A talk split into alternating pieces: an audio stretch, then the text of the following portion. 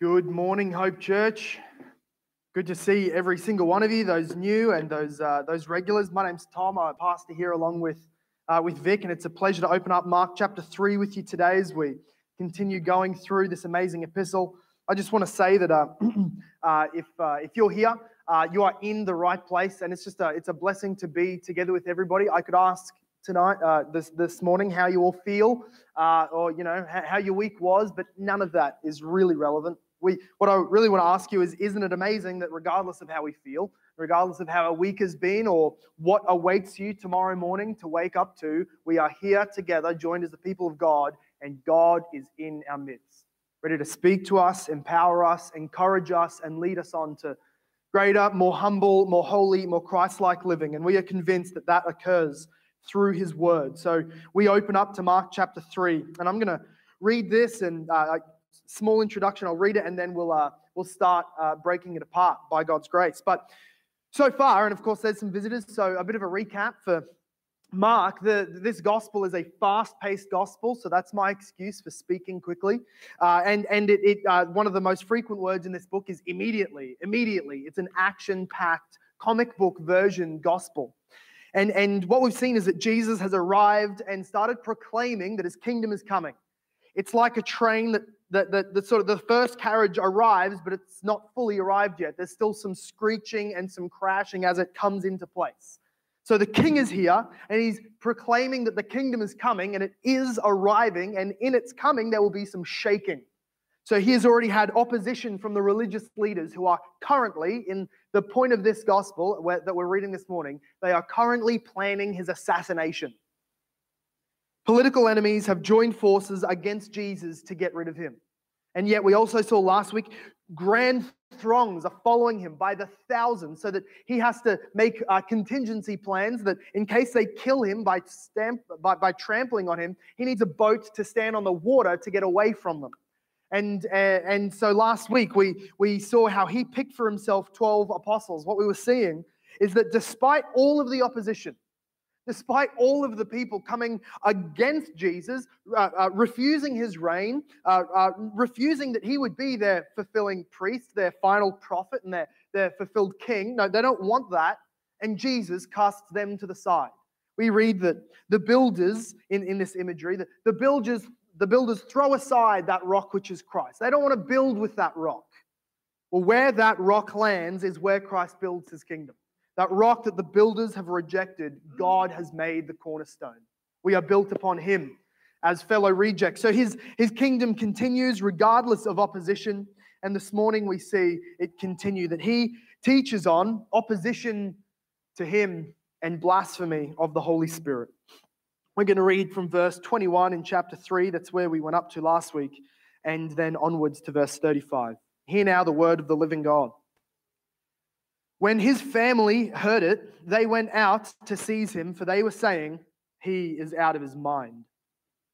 And the scribes who came down from Jerusalem were saying, He is possessed by Beelzebul, and by the prince of demons he casts out demons. And he called to, and he called them to him and said to them in parables, How can Satan cast out Satan? If a kingdom is divided against itself, that kingdom cannot stand. And if a house is divided against itself, that house will not be able to stand. And if Satan has risen up against himself and is divided, he cannot stand, but is coming to an end. But no one can enter a strong man's house and plunder his goods unless he first binds the strong man. Then indeed he may plunder his house. Truly I say to you, all sins will be forgiven the children of man, and whatever blasphemies they utter. But whoever blasphemes against the Holy Spirit never has forgiveness, but he is guilty of an eternal sin. For they were saying, He has an unclean spirit. And his mother and his brothers came, and standing outside, they said to him and called to him. They sent to him and called him. And a crowd was sitting around him, and they said to him, Your mother and your brothers are outside, seeking you. And he answered them, Who are my brothers? Who are, who are my mother? And looking about at those sitting around him, he said, Here are my mother and my brothers. For whoever does the will of God, he is my brother and sister and mother. May God bless the reading and explaining of his precious, infallible, inerrant word this morning.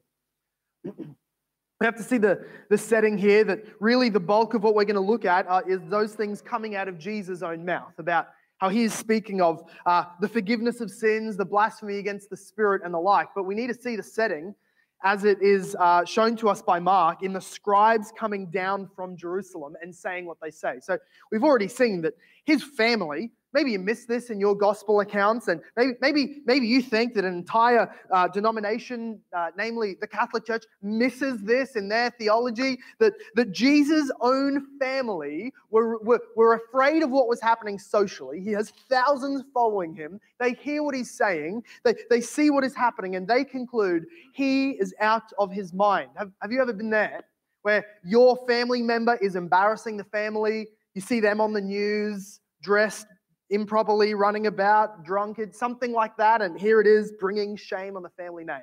That's what they think of Jesus his mother, his brothers, and his friends. So they come down and they're thinking this way. They've got to get him. They've got to bring him home, uh, admit him into the uh, rehab clinic, do something. And, and at the same time, scribes come down from Jerusalem. So teacher, uh, people who, who wrote down and, and propagated the teaching of the Pharisees. Now, another uh, gospel account, Matthew tells us that what they are about to say is in response to a miraculous demon uh, expulsion and healing. A man who was mute, couldn't speak, and deaf, couldn't hear, was healed in a moment. And it was in response to this that the people, the huge crowds, were saying, just in fulfillment of the LBC we've heard this morning, is this the son of David? Surely this is the king, the Messiah, the prophecies are coming true. The king has come. The kingdom is being established. And in response to that, the scribes said, No, no, he is in league with Satan. Beelzebul is the word that we read here. They say, they claim he is possessed by Beelzebul. He has Satan within him. The other way of saying this is the prince of the demons, he cast out the demons. This was a first century way of referring, it, it historically sort of come from uh, Baal, the, the, one of the pagan gods, and, and it also sort of meant, if you slightly pronounce it differently, um, Lord of the dunghill, which is a tremendous insult, uh, or, or Lord of the, the demons. And so they're calling Jesus this. They're saying he is uh, in league with, with Baal, Satan, Lord of the demons. That's how he's doing this miraculous act. You'll notice they can't deny the act, they don't deny the healing. They can't. The guy's hearing the conversation who previously had no working ears. He, he's right here. They cannot deny it. They have to re explain the, the occurrence. In fact, what we see here is that it is not a matter of information or evidence that is before the Pharisees, these scribes. It's a matter of the heart. You, you can throw, uh, no matter how much you try, all the evidence in the world before an unbelieving heart. And unless the Holy Spirit comes in and turns that heart into a heart of flesh, turns that unbelieving heart into a heart of faith, that evidence will fall on dead ground and produce nothing. And that is what is happening. Jesus is showing them clearly his Davidic, messianic, prophetic, priestly role, and they deny it. They say, and so what we see here is that the motivation is not scientific. They're not saying this is unlikely, we would like some more evidence. Can you show us you're working at? Is this a peer reviewed miracle, Jesus? They're not saying that. Their response is in the heart to what people are saying. They realize their power is being stripped from them. They realize that the people are looking to him as the Messiah and King and powerful authority. And in response to that, ethically, morally, it's not evidence and mental, it's heart and ethical. And they respond in unbelief, saying, He has. And, and then, in an attempt to convince the rest of the people in their rejection, they say, He is possessed by Satan, and it's Satan's power that's throwing out all of the demons. That's what's happening here, which is as illogical as it is blasphemous. Of course, you hear that and say, that's extremely blasphemous. And Jesus is going to get to that, but he starts with how dumb it is. Yes, it's, it's blasphemous. We'll, we'll touch on that. But did you just hear yourselves? And so it says that he speaks to them in parables. He sort of hears what the crowd's saying. Maybe he, he saw their hearts as he's done before. He sort of calls them together and go, I just want to hear this out of your own mouths because it sounds ridiculous. You're saying that Satan, in, in his power and his attempt to overthrow the kingdom of God, sends out all his demons and then starts shooting them down himself and pulling them back, and that's good war tactics? You think that, that a commander or a general would, would send out the infantry, and then just as they're sort of taking the bunkers and making ground, then he's going to drop airstrikes on his guys from above? And then, and then those planes are going to be shot out of the sky by the Navy? And then he's going to walk around and say to the president, See my firepower? See how good that was? Great show, right? Jesus knows that, that they know that that's idiotic wartime tactics. He also just calls on the, the natural human experience of the household and goes, You ever been in a divided, abrasive household? Is that making much progress? Is that uh, enabling to, to build an inheritance for the children? No, that's a household that's against itself. It won't stand. Unity is required for success. And let me tell you, Satan's mind is set on success. He may be evil, he is not stupid. That's what Jesus says to these guys. He says, That's, That just sounds ridiculous. I'm glad I can hear it from yourself. No prince of war would truly do this since he seeks to stand. Look at verse 25 says, And if a house is divided against itself, that house will not be able to stand. He's used that word twice now standing.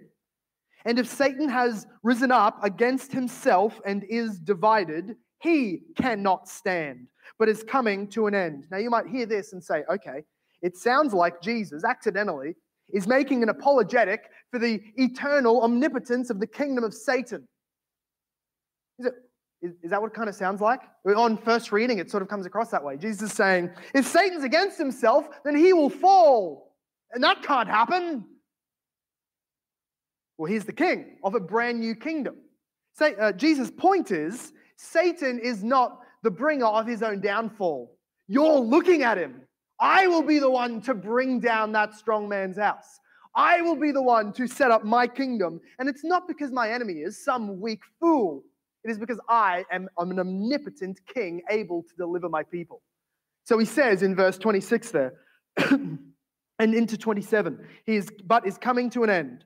But here's why the strong man falls. But no one can enter a strong man's house, that strong man is Satan, and plunder his goods unless he first binds the strong man. Then indeed he may plunder his house.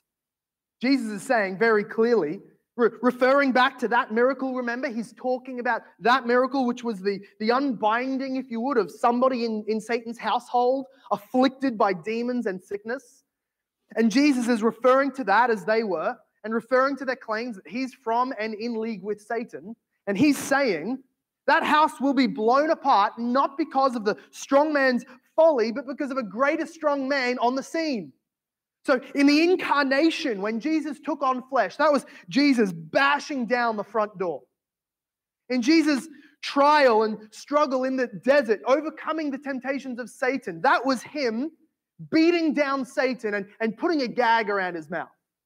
And, and as Jesus goes throughout Judea and, and the areas and starts doing miracle by miracle by miracle and casting out demons back to their starting place, get, getting them away from his people. That is the, the tying and the, and the binding of the limbs of Satan. When Jesus goes to the cross, he will be burning the deed to the land of the house that Satan is in and ruling over. In his resurrection, he will blow out the back wall of Satan's kingdom. And in his ascension, he will lead all of those captives free. And in his sitting on the throne, he will be there ruling over a new kingdom of people formerly captive to Satan. That's the operation that Jesus is on of rescue of sinners from death, hell, and the power of the demonic realm under Satan. Jesus is here. That's why Satan's going down. Jesus is here. That's why demons are being cast out. Mark it. They were seeing the same things, coming to their own conclusions because of the evil in their hearts. So, of course, the scribes could not be more wrong. How, how different is that picture, Jesus coming, destroying, and then t- plundering the strong man's house, to the strong man has hired Jesus to come in and start graffitiing his own thing, like some kind of covert operation? No. no Satan is currently bound, squirming, groaning. He has some power, but it is now limited under the reign of Christ. And Jesus, through his ministers, is marching through the world year by year and nation by nation, taking more and more of his elect people to himself through the preached gospel. And so we sit here today. Each of us, with our faith in Christ, we've entered his kingdom, left behind that realm of sin and Satan, and you are freed by all that which you could never have been freed under the law, under false religion and your own attempts. So here we are. Jesus the King, the stronger man. And what does he say? He has this opportunity before the whole crowd. Look at verse 28. As they're all wondering, they're hearing the rumors, they're hearing the smear campaign against this new king, that he's actually in league with Satan, that he has an unclean spirit, verse 30 says. Jesus says this Truly I say to you, all sins will be forgiven the children of man, and whatever blasphemies they utter. Let's not rush past this to, to get to the theological question, and maybe the real burning question on you have I committed, or what is it to commit the blasphemy against the Holy Spirit? But before we rush there, don't miss what Jesus just said. All sins will be forgiven the children of man and whatever blasphemies they utter. Does, does Jesus even know what he's saying? Do we even know what Jesus is saying? When he says that all sins, well, what is sin? Sin is, as our confession will tell us, the, the lack of conformity to God's law or the breaking of God's law. That is every rebellious thought, act, word that we've ever said, done, that, that is anything less than in perfect conformity to God's commandments. It is rebellion against God. It is hatred of our Father. It is rejection of our Creator. It is the denial of His wisdom for the fulfillment of our own. It is the treasuring of pleasures above Jesus. All of those things, true of sin, infinite in their debt and seriousness, and Jesus says they can be forgiven. Which means your sin, Christian, all sin, your sin of, of drawing back from the Lord and not leaning into his grace and his mercy in the gospel. You're seeking your own way and in direction for your life and your family, or, or your, own, your own way of lording over your income, the, the way that you have neglected maybe a great gift given to you by the Spirit to serve the church, uh, a way that you, that you, that you are not uh, meaningfully engaged to those who need it. You do not serve, you are not Christ like, you, you tolerate secret pleasures. Those sins can be forgiven you. No, let me say, if you're a Christian, they have been forgiven of you. And whatever blasphemy you have committed can be forgiven. Maybe you're non Christian or, or you fear where you are. Maybe you were raised in a Christian family and, and, and you would ask this question Can my sin be forgiven? Paul, you know, maybe the, the question would be Can, can we be forgiven if we've murdered Christians as a way of getting an income? Like, like that's Paul. The apostle will tell you, yes, even that murderous, church persecuting sin can be forgiven. What about, what about rejection of even knowing Jesus? Like saying, I don't know who he is and I reject any kind of idea that I do. If you've done that, Peter is your friend to say to you, yes, even that blasphemy, that sin can be forgiven you. You've been there in the workplace, an opportunity to say something. Somebody asks you a question and you, you back off. You, you, you pretend not to have an opinion on that. You, you don't know what Christians believe, those wackos.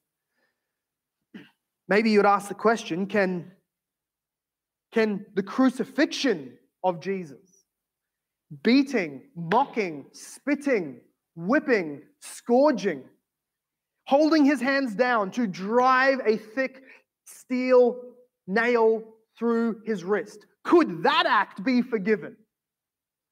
we see that Jesus himself, hanging there, dying, bleeding, cries out to the Father, Forgive them. They don't know what they do. Yes, every single sin that is committed can be forgiven. Great answer, the great question to which the answer comes is how does that work? When the Holy King is in front of us, when the Holy God is the one we've confronted, sinned against, rebelled against, despised, that God before us, how can we be forgiven?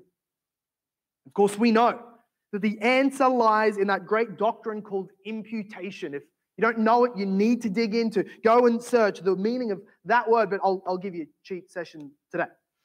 Kind of my job. Imputation means maybe you're financial, maybe you're an accountant. I'm sorry, I'll pray for you. Uh, but maybe you're an accountant. You're, you're familiar with that words and you know that it means reckoning. You know, one person's account is reckoned to another person. One person's debt is reckoned to another. One person's finances reckoned to another. It means counting as. Now, now, now, Jesus lived a sinless, perfect life, yet by the imputation that the Father uh, uh, uh, did, he was counted as living your exact life. Jesus was, Jesus was therefore treated as having committed every single sin we have committed. He was counted as a sinner. He was treated as a sinner. And therefore, the full debt we had owed, the full amount of wrath we had stacked up and piled up, waiting for us on the day of our death, came tumbling down by the Father's appointment onto him. It was him that was cut off instead of us. It was him that was destroyed in place of us. With our names on his account, he died. So that we might also be reckoned with or counted as having the same righteousness that he achieved in his life. The same perfection that he lived is now counted to you before the Father. The, the, the, that you were a sinner, you are now called righteous. Not because of what you've done, but because of what you've freely received from outside of you in Jesus Christ. Justification comes by Jesus alone. And that fullness of forgiveness, that freeness of forgiveness comes to those who alone have faith. No works of obedience, no achieving the law, no doing enough or being a right sort or type of person. Nothing. But if you look to that atonement of Christ, the cross of Jesus, and the resurrection where he triumphed over the grave and all of our sin and now sits in heaven, if you believe that that is true for sinners, then he is yours forever. And you are forgiven. So that what Jesus says here, that we can be tempted to just treat as a, a preface to the, the big meaty doctrine, this becomes true for you. Truly, I say to you, all sins will be forgiven of you if you believe on Jesus Christ. Every sin has been forgiven of you if you do believe on Jesus Christ. And whatever blasphemies you have ever uttered. In preaching and echoing this very same thing, it's called out in Acts 13 as the gospel is exploding through the early church. Let it be known to you, therefore, brothers, that through this man Jesus, forgiveness of sins is proclaimed to you, and by him, everyone who believes is freed from everything from which you could not be freed by the law. Everything the law condemned you as having done, Jesus frees you as doing, as frees you from. Or Isaiah chapter 1, verse 18, I'll, I'll read that from Isaiah himself. He says this It is God speaking through the mouth of his prophet. And he says the following Come now, let us reason together, says the Lord. Though your sins are like scarlet, they shall be as white as snow. Though they are red like crimson, they shall become like wool. This is what Jesus proclaims. Every sin will be forgiven of the children of man, and every blasphemy they utter. That is the heart of our hope. That is the soul of the Christian faith and the Christian religion. Free grace through faith alone. But Jesus does say, following, he does say, but whoever blasphemes against the Holy Spirit never has forgiveness, but is guilty of an eternal sin. What this reminds to us is sin's eternal punishment. All those sins forgiven in Christ will never again ever appear on your statement, will never appear on your record of disobedience before the Father. It has been pinned to the cross through the palms of Jesus, soaked in his blood, burned in the resurrection. It's gone. But every single sin that remains, it was not given to Christ, or let's say it more personally, every single individual who has not placed their faith on Jesus Christ remains with their full list of sins, their full list of, of condemning acts that they've done, that you've done, if that's you. That you remain under condemnation, in a state of guilt, and awaiting wrathful death under the hand of the Father. Therefore, you have, you remain, in, to use Jesus' words here, guilty of eternal sin, and you do not have forgiveness. Every sin will be completely paid for. It will either be paid for by Jesus on the cross or it will be paid by your torment in hell forever. So it's important to remind ourselves that this occurs. This is a biblical doctrine and it's here in Jesus eternal punishment in hell. For all those who do not believe, there is an eternal and infinite hell. And, and one of the frequent questions we might ask, or maybe you asked at a prior time, but you know, you're not supposed to ask that now because you're in the church and you know. But but you have at the back of your mind, maybe still, is it really fair? One sin in one life, or a speck of dust, a spark, hardly a blip on the radar, then we're gone. God's going to hold me accountable, or those accountable, for some eternal, infinite time in hell that gets nothing but hotter and hotter maybe you think that, and maybe you, you, you choose to reject that doctrine or you at least struggle with it. And I think we might think there's a misunderstanding on God's part. He jimmied the books. That's way overdue. But rather, friends, that's a misunderstanding of God on our part. To correctly understand God is to remember and to know that He is an infinite being, He is an eternal being. His standard is an infinite standard. His law is an eternal law, which means that though you and I are finite and our acts seem pretty illegitimate, insignificant, whenever they are committed, it is not so much who commits them or what we do, but who we are committing against that defines that sin. The same act of assault against a neighbor or a king, the same act by the same person, receives vastly different consequences.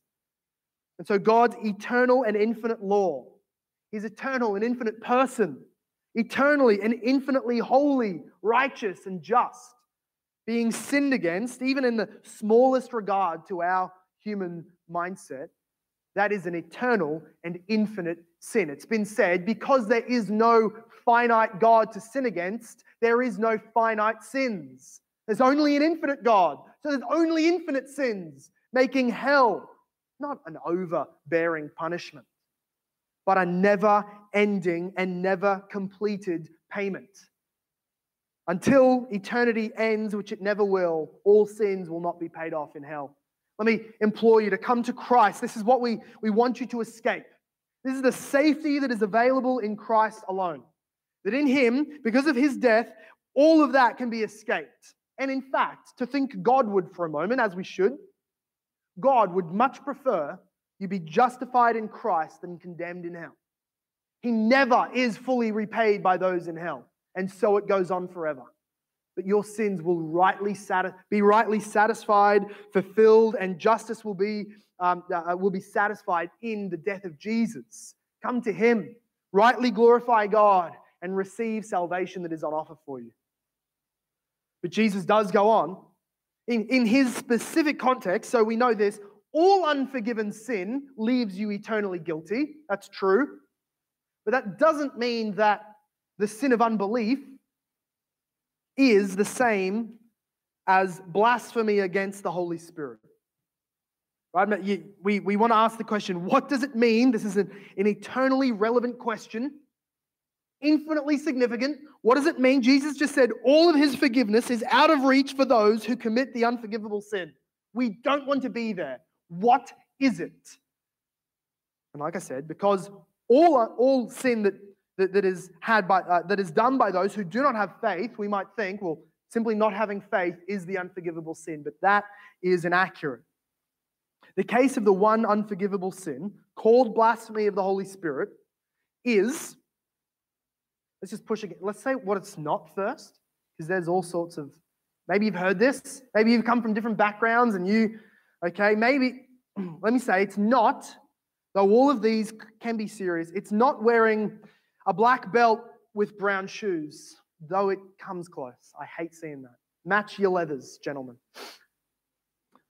It's not this one's true. It's not speaking against some anointed Christian leader as if they're above criticism. If you, have been there, you've been cast down with this proclamation that you're commit, you, you haven't. You've not. You've probably just been discerning and asked something about the bank accounts. Moving on. It's not questioning the legitimacy of some spurious and very questionable miracles going on in some nearly heretical or heretical ministry online, on, the, uh, on TV, or around you. That's not committing the unforgivable sin of, of blaspheming the Holy Spirit. Where's your faith? Just jump down, shake like the rest of them. That's, that's God's working. It's not that. It's not adultery. It's not suicide. It's not fornication. It's not abortion. And I've heard all of these coming from troubled and weary souls. Is this the one that I've committed? Let me say, in Jesus' own words, truly, Jesus says all of those, if they were truly sins, can be and will be forgiven of you. Because by faith you receive Christ's death and receive Christ's righteousness, which means blasphemy of the Holy Spirit cannot occur in the same heart that has faith in Jesus. Let me say this. If blasphemy against the Holy Spirit, we haven't defined that yet, whatever it is, if that was committed and then somebody had faith, that sin would be forgiven. Jesus just said, all sins will be forgiven, whatever blasphemy they commit. Which means blasphemy of the Holy Spirit cannot occur by someone or in someone who has faith in Jesus Christ. It has to, it is, those two things are mutually exclusive. Only the unsaved people can commit it, and no one who is a Christian can commit this sin. The question, of course, comes can't I be a false professor? Can't I be a false Christian, thinking I'm saved, but I'm not, so still liable to commit this? And of course, that's true. We'll get there. Let's first work on defining what this sin is. Some people think, I've read some commentators, and they say it just means not believing in Jesus, but we've looked at that, that's not sufficient. Others will say it was a sin that could only have occurred in Jesus' time on earth. Like if he's not in front of you and you're not calling him certain things, that, then you can't do this sin. That's also not true. We'll go to Hebrews and see why later. Others say it's exactly the sin and precisely this sin and no other sin that the scribes are committing here, which is saying that Jesus' miracles are empowered by Satan. If you say some miracles of Jesus or in his church are demonically inspired and they turn out not to be, you've committed that unforgivable sin. That is also not true and not sufficient when we deal with the evidence. Let me use a, a three prong uh, uh, uh, argument and then we'll really tighten down in defining it. Number one, if the sin was committed and that person had faith, they would be forgiven. We said that before. Jesus teaches that all sin will be forgiven except for this sin. Number three, this sin goes hand in hand with never having been forgiven, never being saved, and never being saved in the future. If we look at the example of the scribes here, in the other gospel accounts as well, what we realize is that these scribes have not committed it. Maybe, maybe you read that differently. You think Jesus is telling them they have. They haven't yet. Yet. They have come about as close as you possibly can. And Jesus is saying, Go no further. You just about cannot think up a worse or more deviant and insulting blasphemy against the Son of God who came to destroy the works of the devil than by saying, I'm in league with him. But that can be forgiven. Go no further, he's saying. The scribes have not, but are very close to committing it. The scribes have seen the undeniable. What he's warning them against is something that they are about to commit. So let's look at the scribes. They, they have seen something undeniable, namely that miracle. They tasted of the miraculous work of God. The scribes have tasted the goodness of the word of God. They've heard his teaching, they know it's amazing. The scribes have been witness to the powers of the kingdom age to come. They're seeing it. But their hearts hated it and produced an illogical excuse that they do not actually believe. Don't think they've actually concluded that Jesus is in league with Satan. Nicodemus sort of blows the lid off this. When Nicodemus, one of the Pharisees, comes to Jesus by night in the dark, no watching, no cameras, and he says to him, We all know you're from God. No one does this stuff if he's not. So we know that. Every Pharisee that argues with you, he knows. We've all signed off on it. We agree. We're just really scared. So these people are outwardly confessing something that is a convenient excuse to get people off their back. Why don't you believe in Jesus? Why don't you turn, repent, come to Him? Why don't you follow? No, no, no. Here's my outward excuse, though their heart knows the truth. And I want you to go with me to Hebrews chapter 6, verse 4. We go here because I believe the writer of Hebrews speaks to and warns against this very same sin. Chapter 6 in Hebrews and verse 4.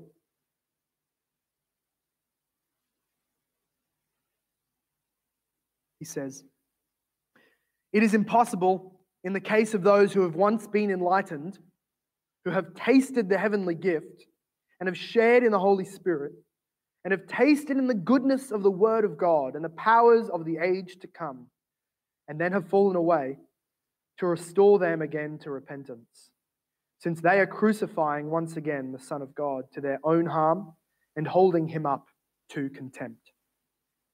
So, this is a sin that can be committed in the later years of Hebrews, and of course, still today. What I think we must conclude is that this sin is one committed, while, of course, those who do not hear will go to hell. That's true. Those who don't hear the gospel don't believe. But this is about people who hear, who taste, who see, who have borne witness to, who acknowledge the truth. This is about those with knowledge of Jesus the Word of God and the gospel higher and above the average person, which means, if I can bring it as applicable as I can today, it's one committed by those who look like Christians.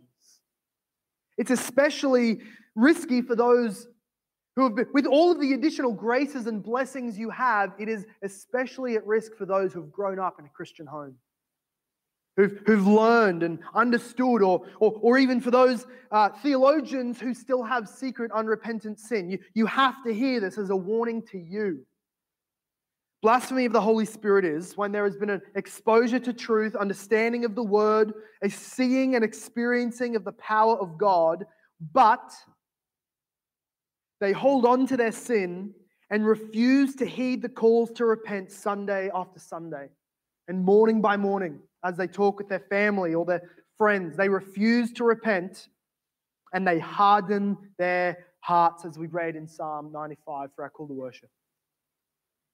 They have an outward excuse, which is some kind of profession, and it becomes whatever is able to be excusable for them. Some people say, "No, I'm an atheist now. I read up all the, you know, uh, uh, contradictions in the Bible online on that one article. I heard a quote from Richard Dawkins. I'm done. I'll, it sounds reasonable enough. I'll say this. Most Christians will be scared away from asking too many questions. I'm an atheist."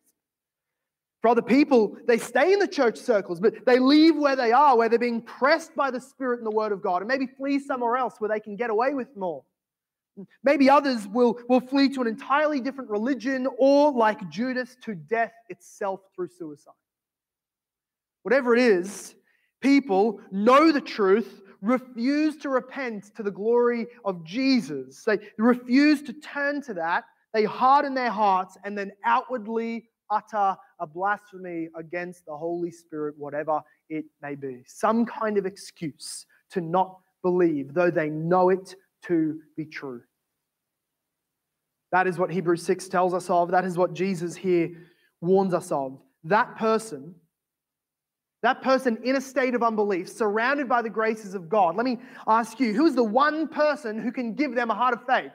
Who is the one being who can grant to them regeneracy, repentance, belief, treasuring Jesus? It's the Holy Spirit.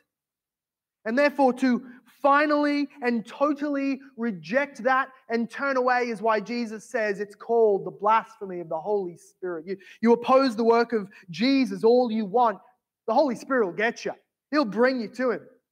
But you reject and finally oppose the work of the Holy Spirit, there is no final forgiveness for them. So let me ask can a Christian commit this sin? Maybe you're wondering, have I committed this sin? Two questions only matter. Number one, do you look to Christ as the Lord and Savior of all who believe? And do you trust his death and resurrection?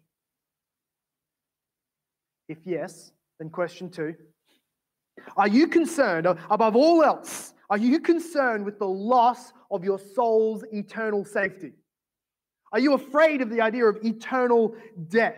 I'm not talking about outward tears and a show of feeling bad and, and, and you know, uh, fake repentance before other people and confessing to lots of people so they all know you're not that kind of guy. I mean, truly, are you concerned in your heart of hearts with the loss of your soul and the danger of hell?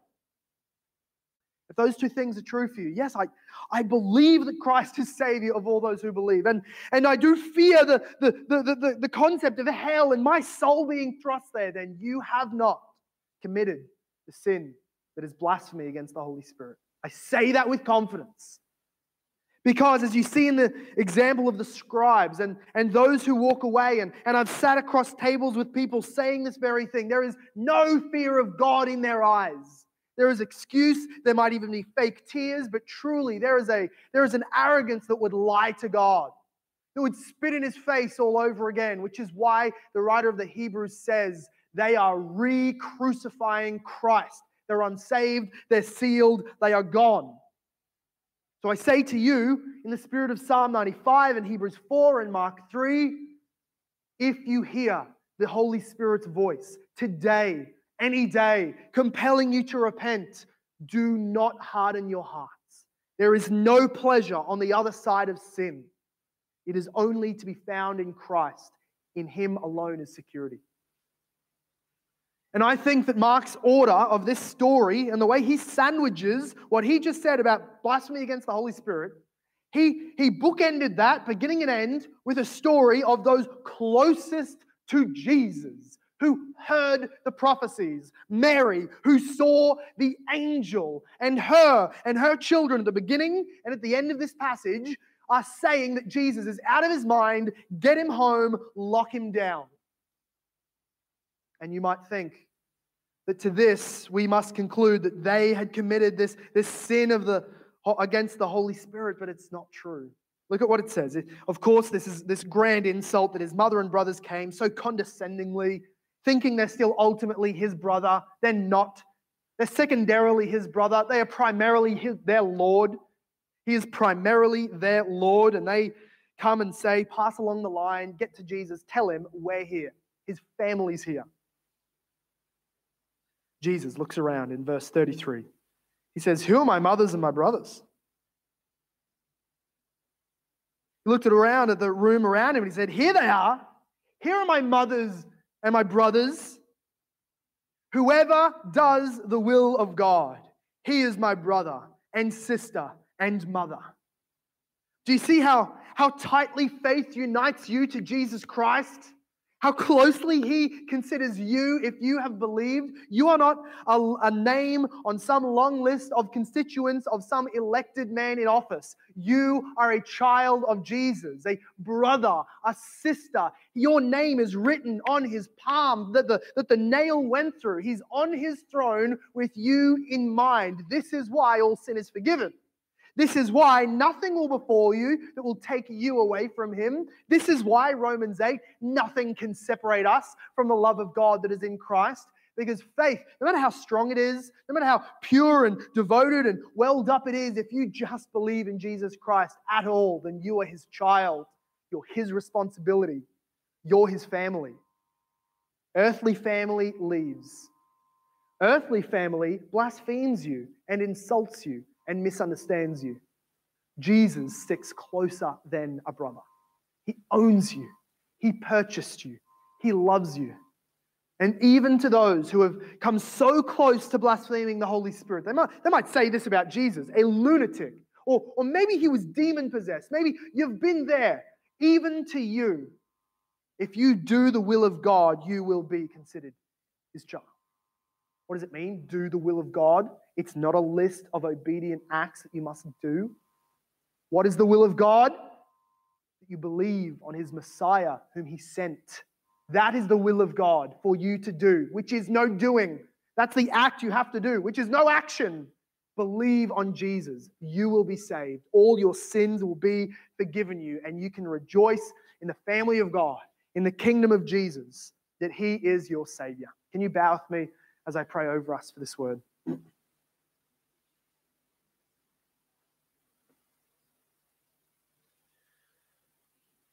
Father God, we come to you with hearts that, are, whether we like it or not, that are pressed and squeezed and torn open by your word. We come to you as those who your spirit finds out, and your spirit convicts of sin, and your spirit brings us to your presence. Your spirit reminds us of the word of God. Your Spirit lets us taste of the power of the age to come. Lord, we pray that as the Spirit's voice is heard through the scripture, through what we hear Jesus as having said, would you let nobody respond in hardness and callousness and turning away? Would you please, God, make us tender people? For your hard word comes down on us and makes us tender people. We pray, Lord, that you would bring repentance in the lives of Christians who are sliding backwards, who are allowing themselves to drift because their eyes are on the world. Kill those pleasures. Give them a, a proper taste of Jesus and his righteousness and the eternal life that is at his right hand, which we have begun to drunk in. And for those, Lord, who do not believe, who reject you with whatever excuse they come up with, they know your truth is true. They know the Lord is the Lord. They know you, Jesus. And I pray that you would give to us children that grow up and know you and love you. I pray that you would give us teenagers responding. And if that's us this morning, you would let us respond to your gospel in faith. Would you save many? Because Jesus is worthy. He's building a new family, He's building a new kingdom.